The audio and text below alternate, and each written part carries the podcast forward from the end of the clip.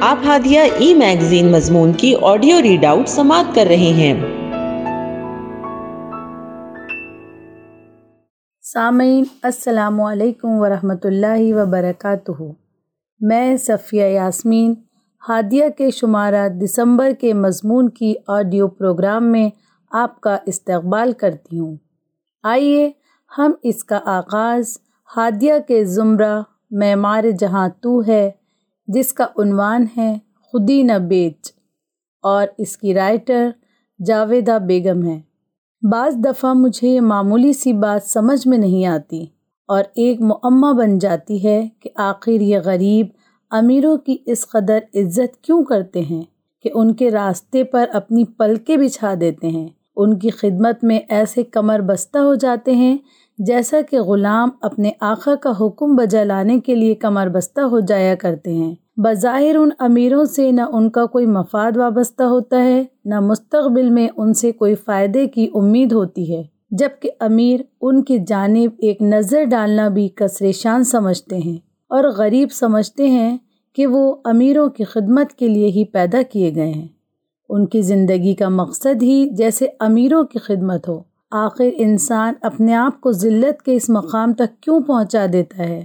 معاشی حالت خراب ہونے کی وجہ سے یہ بھی تو نہیں کہ وہ حقیر و کمزور ہو گیا ہو۔ دولت، عزت و ذلت کا معیار تو نہیں ہے کہ جب انسان دولت سے محروم ہوا ہو تو اپنے آپ کو کمتر سمجھنے لگے اور دولت پا کر انسان اپنے آپ کو برتر و اعلیٰ سمجھنے لگے۔ اللہ تعالیٰ نے واضح الفاظ میں فرما دیا ہے، مگر انسان کا حال یہ ہے کہ اس کا رب جب اس کو آزمائش میں ڈالتا ہے اور اسے عزت و نعمت دیتا ہے، تو کہتا ہے کہ میرے رب نے مجھے عزت دار بنا دیا۔ اور جب وہ اس کو آزمائش میں ڈالتا ہے، اس کا رزق اس پر تنگ کر دیتا ہے، تو وہ کہتا ہے کہ میرے رب نے مجھے ذلیل کر دیا۔ سورہ الفجر، آیت نمبر پندرہ تا سولہ۔ یہ انسان کا مادہ پرستانہ نظریہ ہوتا ہے جو دولت کو عزت و ذلت کا معیار سمجھتا ہے۔ اللہ تعالیٰ اس منظر کی تردید کرتے ہوئے اس بات کی وضاحت کر رہا ہے کہ مال ملنا عزت نہیں اور مال و دولت کا نہ ملنا ذلت نہیں۔ اللہ نے دنیا میں جو کچھ دیا ہے آزمائش کے لیے دیا ہے۔ دولت و اقتدار میں بھی آزمائش ہے اور مفلسی میں بھی آزمائش ہے۔ دولت دے کر دیکھتا ہے کہ وہ شکر کا رویہ اختیار کرتا ہے یا گھمنڈ کرتا ہے۔ مفلسی دیکھ کر دیکھتا ہے کہ وہ صبر کرتا ہے یا واویلا مچاتا ہے یہ امیری اور غریبی دراصل امتحان کے دو پرچے ہیں اور انسان امیری و غریبی کے امتحان کے دو پرچے سمجھنے کے بجائے عزت و ذلت کا معیار سمجھ رکھا ہے اور یہی ناسمجھی ہے جس نے اس کو ذلیل کر رکھا ہے۔ اللہ تعالیٰ نے انسان کو بلند و باوقار بنایا ہے۔ سب سے زیادہ اس کو نعمتوں سے نوازا ہے۔ زمین و آسمانوں کی ساری مخلوقات کو اس کی خدمت میں لگا دیا ہے۔ بے شمار صلاحیتیں اور اختیارات عطا کیے ہیں۔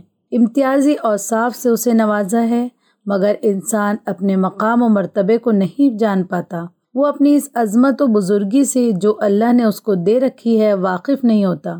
اس لیے اپنے ہی جیسے انسانوں سے مروب ہو جاتا ہے اور اپنے آپ کو حقیر و کمتر سمجھنے لگتا ہے۔ اگر انسان اپنے مقام و مرتبہ، عظمت سے آگاہ ہو جائے، تو یہ آگاہی اس کو اتنا غنی کر دیتی ہے کہ وہ کسی کی دولت سے مروب ہوتا ہے اور نہ جاؤ اقتدار سے۔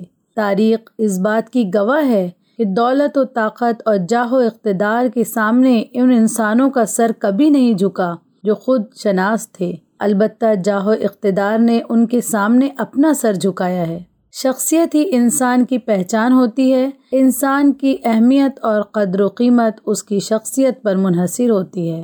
انسان کے پاس سب سے بڑی دولت خودداری ہے۔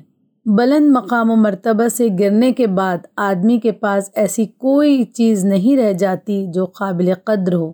اسلام عزت نفس کی تعلیم دیتا ہے۔ وہ نہیں چاہتا ہے کہ ایک انسان اپنے ہی جیسے انسانوں کی نظر میں ذلیل ہو۔ انسان کی خودی کو یہاں تک ملحوظ رکھا گیا ہے کہ سلام کرنے کے آداب میں بتایا گیا ہے کہ سوار شخص پیدل کو سلام کرے۔ اس طرح سوار کے دل میں برتری کا احساس پیدا ہونے سے پہلے ختم کر دیا گیا، کیونکہ مروب ذہن اس کی خودداری کو ختم کر دیتا ہے۔ انسان کا فرض ہوتا ہے کہ وہ اپنے آپ کو پہچانے یعنی خود شناسی ضروری ہے۔ خود شناسی آدمی کی گردن کسی کے آگے جھک نہیں سکتی۔ امام الاسر علامہ محمد انور شاہ کشمیری کے تذکرے میں یہ بات پڑھنے میں آئی ہے کہ ان دنوں دیوبند سے ایک اخبار مہاجر کے نام سے نکلا کرتا تھا۔ اس اخبار میں نظام حیدرآباد اور علامہ انور شاہ کشمیری کی ملاقات کی خبر اس جلی سرخی کے ساتھ شائع کی جا رہی تھی۔ بارگاہ خسری میں علامہ جلیل مولانا انور شاہ کشمیری کی بازیابی۔ اخبار ابھی چھپا نہیں تھا کہ کسی طرح مولانا انور شاہ کشمیری کو اطلاع ہو گئی۔ آپ نے اخبار کے منتظمین کو بلا کر خفگی کا اظہار فرماتے ہوئے ارشاد فرمایا کہ ہر جنگ میں ایک فقیر بے نور ہوں مگر اتنا گیا گزرا بھی نہیں کہ اس طرح کے عنوانات کو برداشت کروں۔ کیسی بارگاہ خسروی؟ پھر کہاں کی بازیابی؟ صرف اتنا لکھتے کہ نظام حیدرآباد سے انور شاہ کی ملاقات۔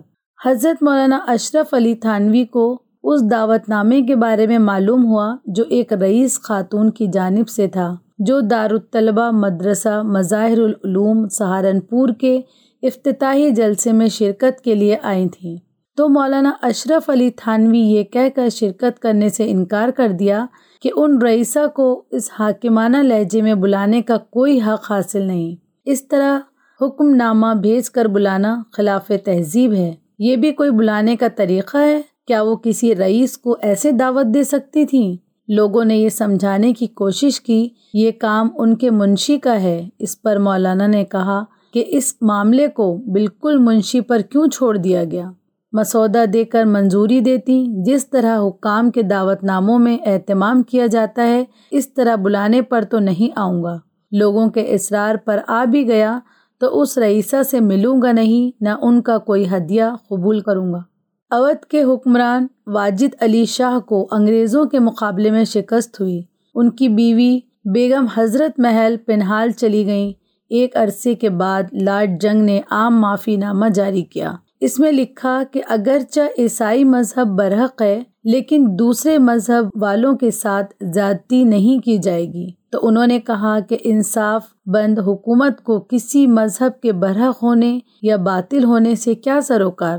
سور کھانے اور شراب پینے کو جائز قرار دینا، چربی لگے کارتوسوں کو دانتوں سے کٹوانا، آٹے اور مٹھائیوں میں سور کی چربی ملانا، سڑکیں بنانا، مندروں اور مسجدوں کو گرانا۔ گرجے بنانا، گلی کوچوں میں عیسائیت کی تبلیغ کے لیے پادریوں کو بھیجنا، ان سب باتوں کی موجودگی میں لوگ کیسے بھروسہ کریں گے کہ ان کے مذہب محفوظ رہیں گے؟ یہ ہمارے اسلاف کی خودداری کے چند نمونوں سے اس کا اندازہ لگایا جا سکتا ہے کہ خود شناسی انسانوں میں اخلاقی شعور پیدا کرتی ہے۔ سیرت و کردار کا انحصار در حقیقت اخلاقی شعور پر ہے۔ اخلاق کی عظمت ہی انسان کو عظیم بناتی ہے، انسان کے حقیقی طاقت و قوت اس کی سیرت ہی ہے۔ ایک با کردار آدمی زندگی کے تعلق سے بیدار رہتا ہے یعنی وہ زندگی کی اہمیت کو سمجھتا ہے۔ دوسروں کے سامنے سر جھکا کر ان کو بے وقت نہیں کرتا، وہ ٹوٹتا ہے مگر جھکتا نہیں۔ یہ ہمارے اسلاف کے خودداری کے چند واقعات ہیں جو ہم کو سبق دے رہی ہیں کہ خودی نہ بیچ، غریبی میں نام پیدا کر۔ ہادیہ مضمون کی آڈیو سماعت کرنے کے لیے شکریہ۔ امید ہے کہ آپ کو پسند آیا ہوگا۔ ہمیں آپ کے مشورے کا انتظار رہے گا۔ اپنا مشورہ، تبصرہ اور مضامین editor at Hadiya dot in پر ارسال کریں اور ہادیہ ای میگزین کے مضامین کو پڑھنے کے لیے website W W W dot Hadiya dot in subscribe کریں۔ انشاءاللہ، ہم اگلے ہادیہ ای میگزین کے شمارے سے دلچسپ مضامین کی آڈیو لے کر حاضر ہوں گے۔ تب تک کے لیے اجازت۔ اللہ حافظ۔